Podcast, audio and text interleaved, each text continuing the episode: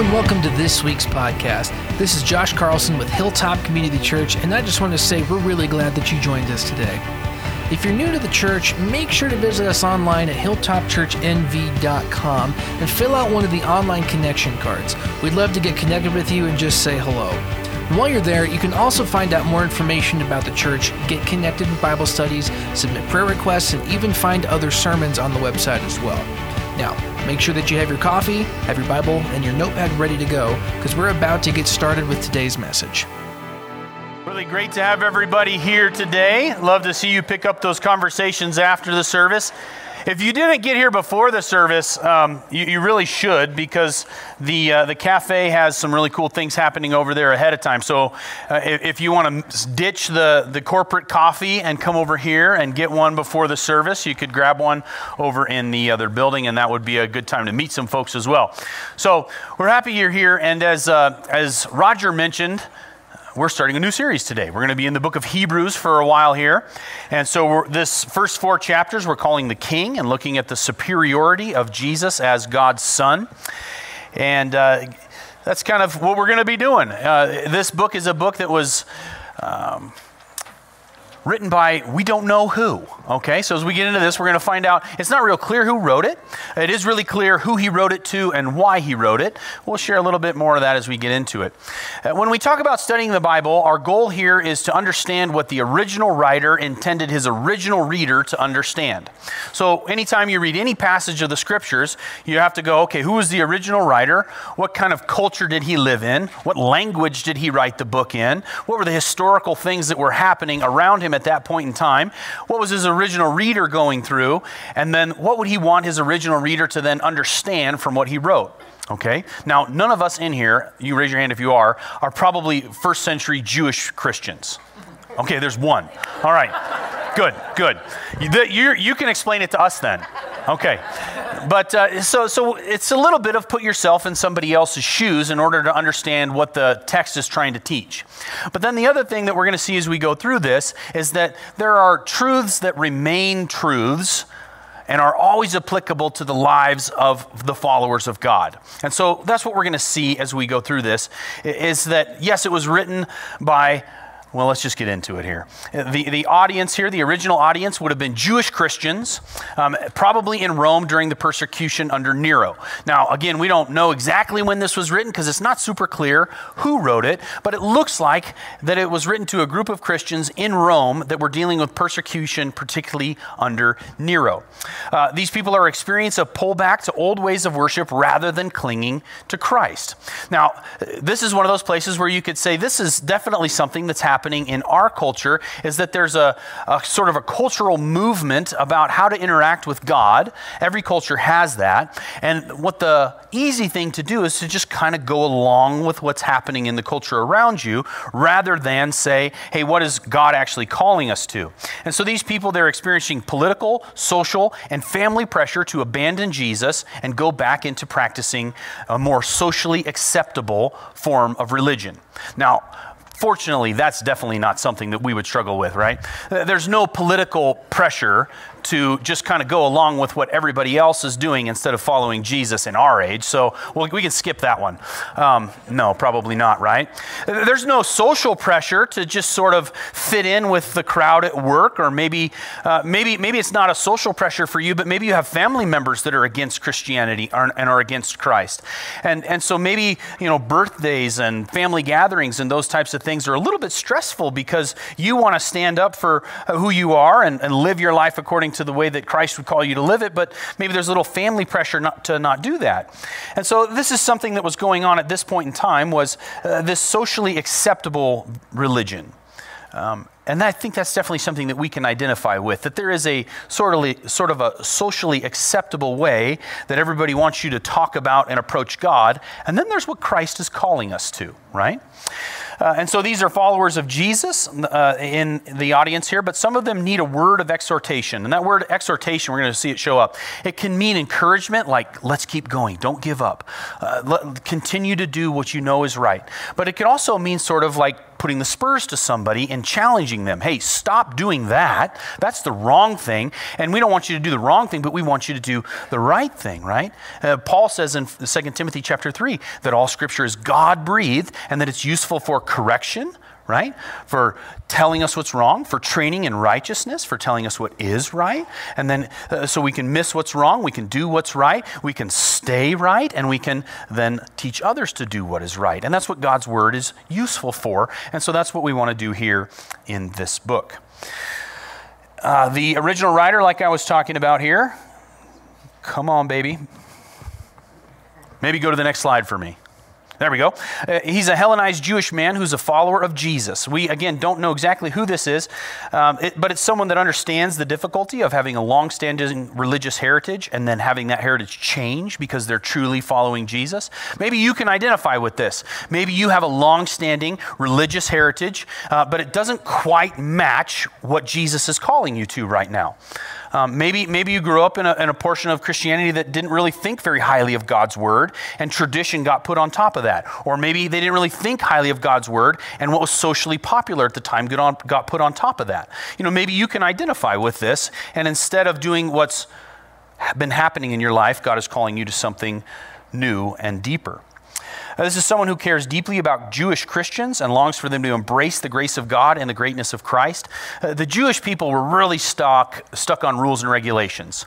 And so, what this writer is really trying to get them to do is break away from this old way and into the grace of God. Okay, so that's a big part of it.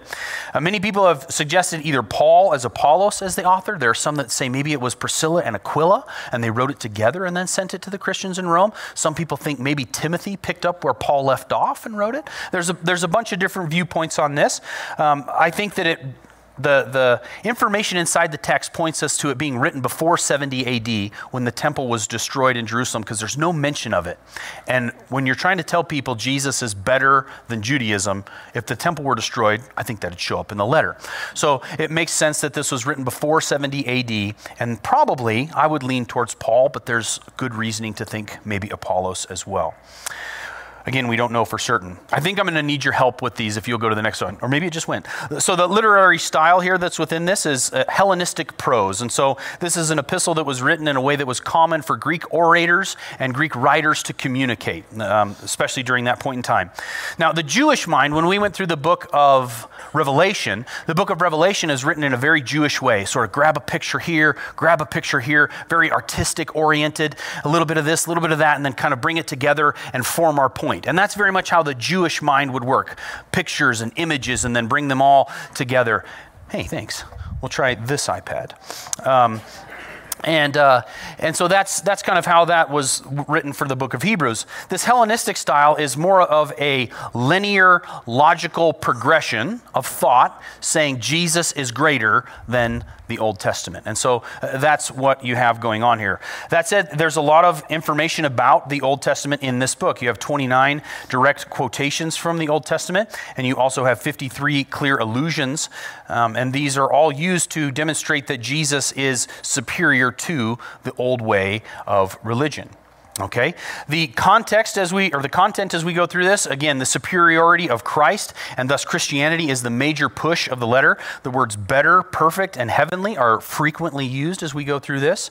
Uh, the other thing that he's doing for them is to, he's teaching them to avoid apostasy, which is to abandon the teaching of the apostles, right? If you want to put it in simple ways, to, apostasy is to abandon the teaching of Jesus and the apostles for something like the Gnostic Gospels or something along those lines, okay? For them, it would have been back to Judaism. There's five major warnings in this book. And so as you look at these five warnings, you have uh, don't drift away from Christ. That's the first one that you see. Is there's a really strong warning. Don't drift away from Christ, but hold fast to him. Remain in him. The next one is that God's word judges the thoughts and attitudes of the heart. And this is important because I could put up a show for you that I was all out for Jesus, but then live different in other areas of my life. And what the Word of God does is it pops that out real clear that, that it's happening and that it should stop, okay? Uh, there's a warning that faithless living can result in a loss of rewards. As you look at these passages, there's been some people that say that they're saying that a Christian could lose their salvation, that you could be saved and then lose it. I think the old line on this is funny and the best one. If you could lose your salvation, you would. Um, like I can't keep track of my car keys, right? Um, if, if, if, it were dependent upon me to remain saved, I, I wouldn't be able to do it. But thanks be to God, Christ has saved me, is saving me, and will save me to the end, right? He is the one who's sustaining this for us. But what this is teaching is that the faithless can lose rewards. And so to live in a way that doesn't recognize Jesus as Lord, that doesn't recognize Him, and then kind of goes my own way or goes the way of the society around me, that could result in a loss of rewards when I reach heaven. Okay, and so when we went through uh, the book of Revelation, we talked about this, and, and this is something that our life on earth matters. The way that we live is going to be rewarded by God in the new heaven and the new earth. But faithless living could result in a loss of rewards. I meant to share this with you when I opened. If you want access to these slides, we have them on Google. I sent a link, or Josh sent a link in an email, and you're welcome to follow along with that link. If you didn't get it, I'd be happy to give it to you afterwards. But you don't need to take a picture of me and have the top of my head in these. We'll, we'll, we'll send them to you. Um, uh, the, the, fourth warning is that God will act sternly towards willful sin. So if you have an area of your life where you know the Word of God has made it clear to you that your practice of greed is wrong and you remain greedy and ignore God, God is going to step into your life and He's going to discipline you. If you know that the Word of God has taught you very clearly about sexuality and you ignore what the Scripture says about sexuality to do it the way that the culture around us is, God is going to step into the life of a believer and He is going to discipline discipline them, okay? And he will do so sternly. That's the warning there in chapter 10. And the, the last warning is that to depart, to depart from the grace of God back to the law actually invites God's retribution. That when you put yourself under law, it's actually going to cause you to experience a lack of life, not more life. And that's the warning that is listed there. So you have that. The, the book you can break into three major sections. The first one, chapters one through four, is the superiority of the person of Christ. He is the king, okay? Um, chapters 5 through 10 talk about the priesthood of Christ and it being superior to Old Testament priesthood. And then chapters 11 through 13 talk about the superiority, superiority of the power of Christ. Now, the first four chapters, you'll be able to follow along with me pretty well because I think most of us can grab onto how Jesus is better than some of these Old Testament figures. When we get into the priesthood, how many of you have studied Jewish priesthood? It's going to be a little harder. Hey, we, there's one on this side of the room. Okay. Um,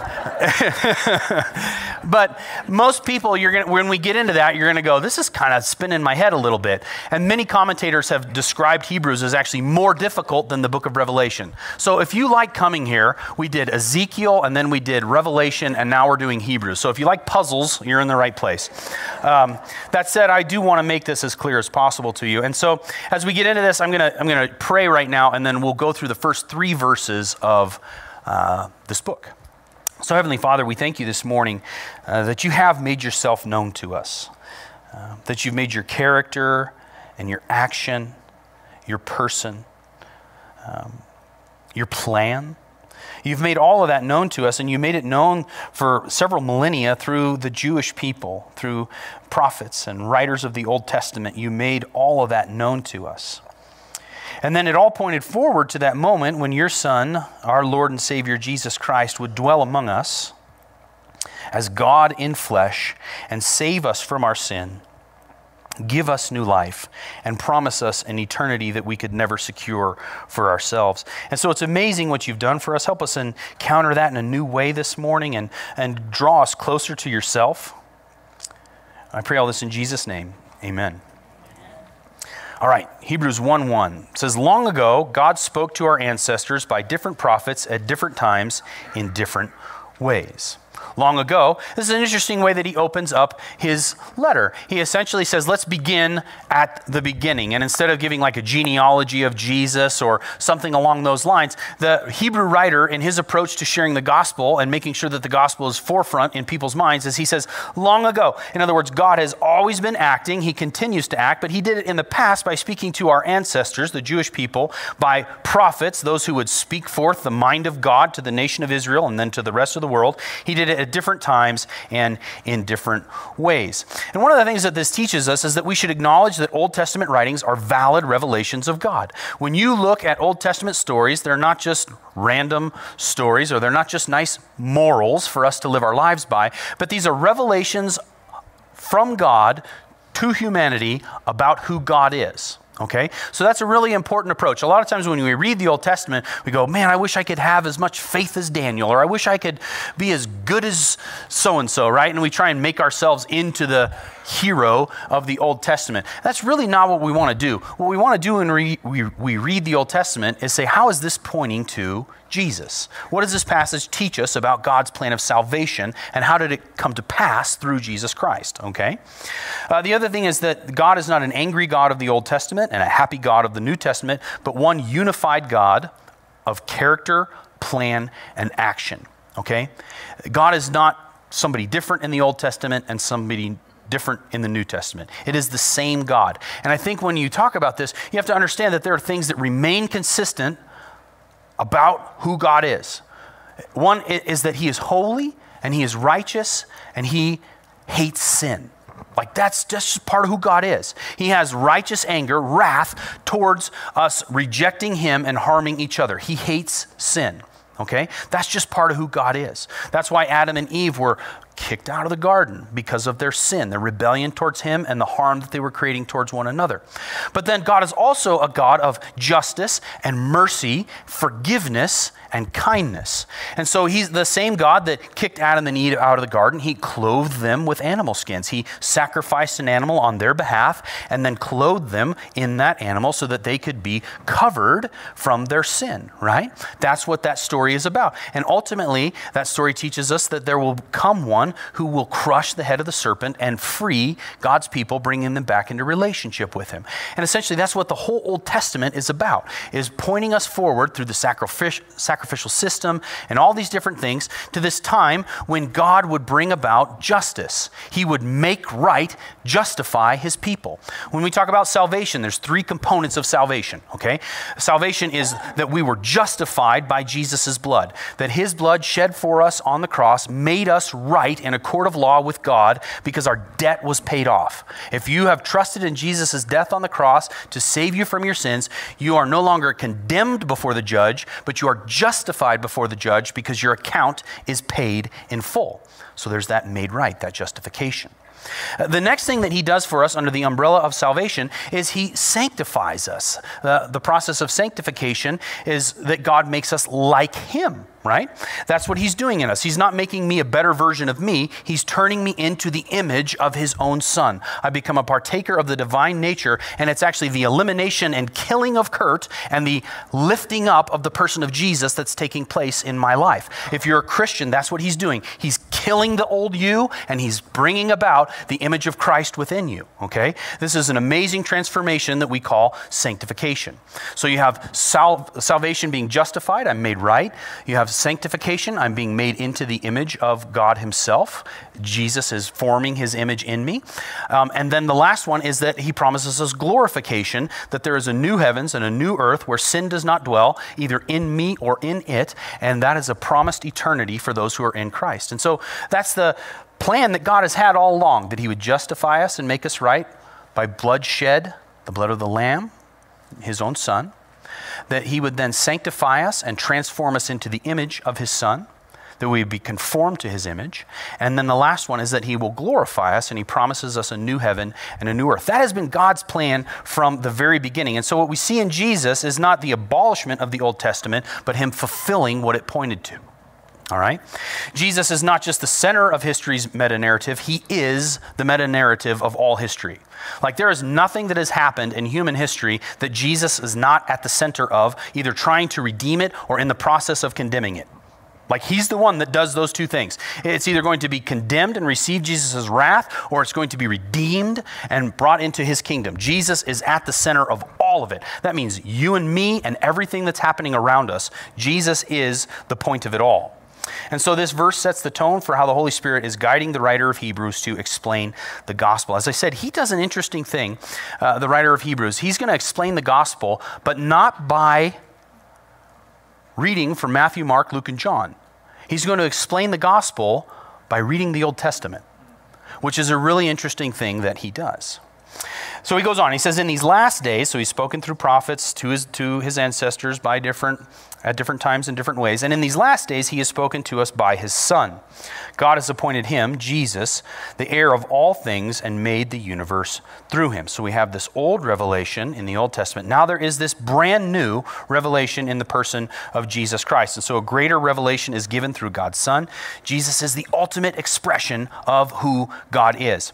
Uh, the, Jesus is the eternal creator made flesh. So when you look at these verses in Matthew, Mark, and Luke, Jesus is baptized, he comes out of the water. And, and then uh, the Father says these combinations of words in those passages. He says, This is my beloved Son, the chosen one, in whom I am well pleased. Listen to him. And that's essentially what the writer of Hebrews is going to tell us over and over again. Listen to Jesus. Listen to him.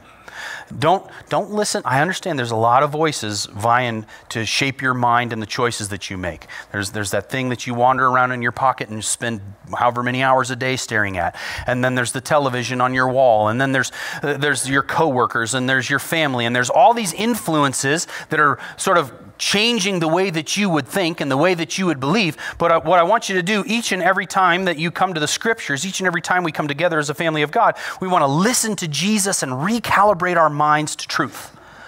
Because you're going to leave here, you're going to live in the world, and hopefully every day you're doing something to recalibrate your mind to God's truth. But that's essentially what the writer of Hebrews is going to do for these people at this point in time and for us now, is tell us to listen to Jesus over and over again. It says, there's this phrase here where it says, He is the heir of all things. God has appointed him the heir of all things. And what that means is that Jesus, everything is invested in him. That's a pretty interesting statement. That God the Father invested everything in the Son. All of, all of his wrath, all of his judgment, all of his mercy, all of his grace, all of his kindness, all of his love, and all of his forgiveness, all of his power, all of his creative ability, all of everything that God is, is invested in the Son. And because of that, he has full authority over everything. That would include you and I. He is the only way to be right with God and to know the Father. He's the heir of everything. Everything is invested in him, and he's the one way to know the Father. He is, the Son is the radiance of God's glory and the exact expression of his nature, sustaining all things by his powerful word. After making purifications for sins, he sat down at the right hand of the majesty on high. That phrase, the radiance of God's glory, to the Jewish person, that would have just been, he's what? Right? Because in the Old Testament, when they talked about God's glory, the Hebrew word was Shekinah. They talked about his Shekinah glory, his one of a kind, unique godness right? Like when when when moses asks who shall i say sent me? he says i got nothing to compare me to. You shall call me i tell them i am that i am has sent me the self-existing un- uncreated one who made everything and everyone. That's just tell them that's who sent me. And they would describe that as God's Shekinah, His glory, His unique, one of a kind Godness. And he says the Son is the radiance of God's glory. Have you ever been next to a heater, like a, maybe a wood, wood fire, and you feel the radiant heat coming off of it? Like you feel that? That's essentially what they're saying, is that when Jesus took on flesh and walked among us, we felt the radiance, the power, the majesty, the love, the awe of God in him right? They're saying God's Shekinah glory radiated from Jesus. He walked around as this as God, and everyone felt it. And so Jesus embodies the entirety of God's unique character and nature. And this is an important statement here. Jesus is not human made divine. There are uh, there's no nice way to say it. There are cults of Christianity that teach that Jesus is a human made divine by his own actions. That as he obeyed the Father, he became divine. That is not what the scripture teaches. The scripture teaches that he is divine with skin on, that he showed up and always has been, always will be God. He didn't do something to become God, he is God, and he chose to put on human skin. So God literally has skin in the game, and he spent his life cleansing us from all sin. Think about that. God literally has skin in the game of saving us. He, he literally cares enough to put his own skin in the game to say, I'm going to make it right. You think you have to make it right, I'm going to do it for you. You think you have a debt to pay, I'm going to pay it for you. You know that there's a distance between you and God, and you find the chasm uncrossable. I'll cross it for you.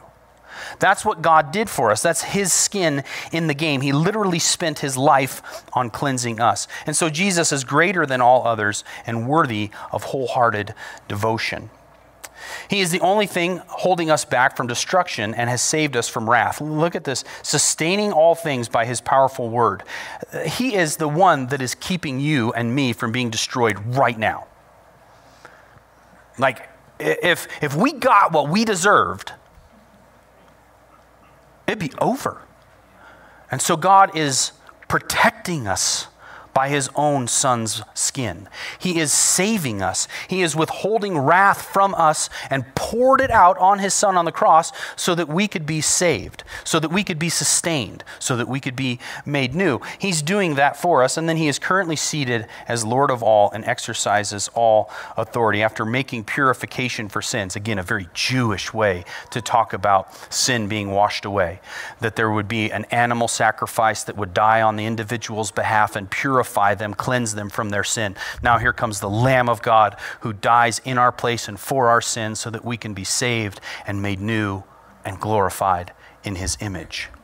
Right? So that's what God is doing through his Son. He is currently seated as Lord of all and exercises all authority. Those are some tremendous statements about Jesus, aren't they? We're three verses in. And here's the thing is since, not if, since that's who Jesus is, how should you and I respond? I mean, if he's the one keeping me from being destroyed because of my own sin and has done what's necessary to make it so that I will never be accountable for my sin, I should probably live a grateful life. Right? Wouldn't it make sense to be grateful that he's paid my debt? Wouldn't it be just logical to go, God, thank you? I mean, never mind the emotional side of it, of being someone condemned to death and now free to life. But just, just the logical side of it says, thank you. I mean, if, if he's the one who, throughout all of human history, was the one that was pointed to so that we could be saved, if, if the Father spoke audibly from heaven, This is my Son in whom I'm well pleased, the chosen one, listen to him, man, it'd be good to be in a gospel, wouldn't it? I should probably spend time in Matthew, Mark, John, and Luke and, and know these chapters and understand who Jesus is. And Bible reading and prayer and interaction with Jesus on a daily basis in His Word, that, would probably be a really good idea. I should listen to Him.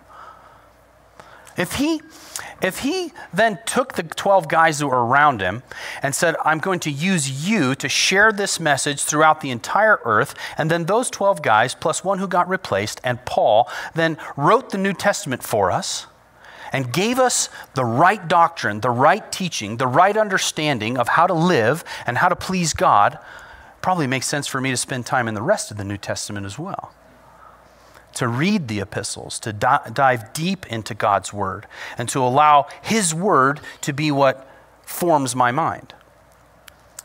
Not only that, it probably would be a good idea to understand that there are many other things out there that would try to form my mind. There's so many voices, so many things trying to tell you what's right and what's wrong, what's moral and what's immoral, what's good and what's best. Uh, there's so many voices trying to tell you that. And if you just go with the flow of this world, just like the people that were dealing with persecution in Rome, you're going to fall back from Christ. If you just go with the flow of what's happening in the world around you, you're going to find yourself still saved, still in his family, but distant from him. And so he's calling us to remain united, to be close to him, to listen to his word, and to allow what he says to form our minds. Now, if it's best for my mind to be formed by God's word, what will be best for my children? I'm going to send them to a public school, and they're going to be told day in and day out the opposite, for the most part, of what the scriptures teach. And I'm going to do that for 13 years, and then I'm going to be surprised when they don't follow God in adulthood. No, I have to be I have to combat this as a parent. I have to make sure that if my children are in that environment that I'm consistently replacing what's wrong with what's right from God's word. I have to teach them to discern that as well. They're going to need to know how to discern what is from the world and what is from God. They're going to need to know how to do that. We're going to need to lift up Jesus on a daily basis in my own life and in the life of my children. Because if I want their mind, their life, their eternity to be formed by Jesus' love, grace, forgiveness, and gospel, then I'm going to need to preach it to myself and to them always. Because if I don't, I'm, one, I'm shirking my, resp- my responsibility as a parent. I'm, I'm just leaving my child to the wolves. And so that would be wrong. No, but, but not only that, but it's just showing a lack of love for them. What about my coworkers? If, if it's best for God's word to form my mind and it's best for God's word to form my kids' minds, then why am I not carrying this into my workplace? Why am I not carrying this into my family gatherings where I know that there's somebody that's hostile towards the gospel?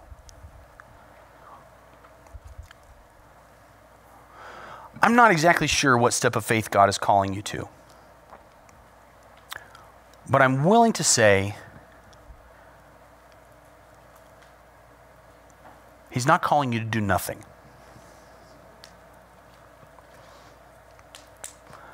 And so I'm not sure how you came here this morning. Maybe you came here this morning and, and you don't have a relationship with Jesus Christ. Maybe this is brand new to you. Listen to me. He saved you from your sin. He died on the cross so that you could be cleansed. He rose from the dead to give you new life, and He promises you an eternity that you could never secure for yourself. I know what step of faith you're supposed to take. He's calling you to believe, He's calling you to trust. And as a spokesman for His gospel, I'm imploring you to do so. Take that step of faith today. Now, if you've taken that step of faith, what do you do next? Well, we don't say goodbye, go figure it out for yourself. No, you get involved in a community of believers like here at the church, and you be involved in a Bible study. And if you're a lady, show up to the simulcast. And if you're a guy, come to men's group tomorrow night. And there's so many other things that you could do to engage in a family of God that's surrounding you with love and God's word so that your mind can be formed to understand what is true and right, and then practice it as the Holy Spirit empowers you. Take that step of faith. If you've been doing that for a while, I wonder who you could invite along with you. Hey, I go to Monday night men's. Hey, I, I, I'm going to the simulcast. Hey, I'm a part of a, a Bible study. I wonder who you could invite with you. Start viewing yourself as a fisher of men. And there's that coworker that you feel like maybe God actually is working in their life. He is. And you want to be a part of God working in their life. And so you say, why don't you come to this thing with me? Let's get together and have coffee before it so I can kind of tell you where I'm coming from. I, I don't know what step of faith he might be having you take. Maybe it's something totally different than that. Maybe, maybe your life is upside down because you just can't stop buying stuff. Like the American way of materialism has just infected your blood flow and you, you're having a hard time stopping. Maybe he's calling you to repent from that and use your money for his glory. I'm not sure what he's telling you this morning. But if this is who Jesus is, how should we respond? And I'll give you maybe a more vague way. And the vague way is to say, God, is there something in me you want to deal with? And then be quiet. And maybe you need to be quiet for a little while. This is what they call waiting on the Lord. Waiting on the Lord is not doing nothing. Waiting on the Lord is saying, My hands are empty, please fill them. And then when He speaks to you, you say, Okay, God, that's what you showed me. Now I want to respond in faith. And here's the really cool thing is that God is patient and He doesn't expect you to be perfect. He may work with you on this for five months, He may work with you on this for 10 years. You might make it to the grave and He's not done yet. But he's patient and he loves you, and he's worthy to be listened to.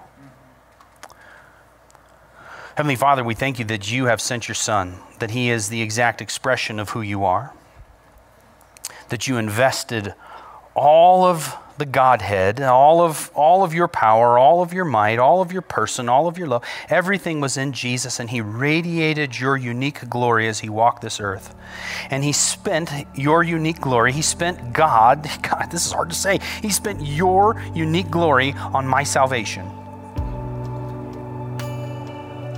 on our salvation, making us right, transforming us into new creatures and promising us a future that we could never secure for ourselves.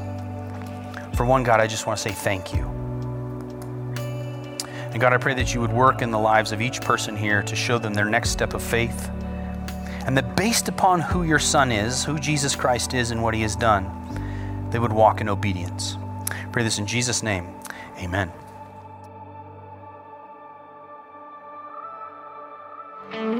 Thanks for tuning in and joining us today. We hope that this message encourages you to continue taking steps towards seeking and understanding God's truth. The dream is that Hilltop is a home for the growing family of God, and we're so glad that you are a part of the family.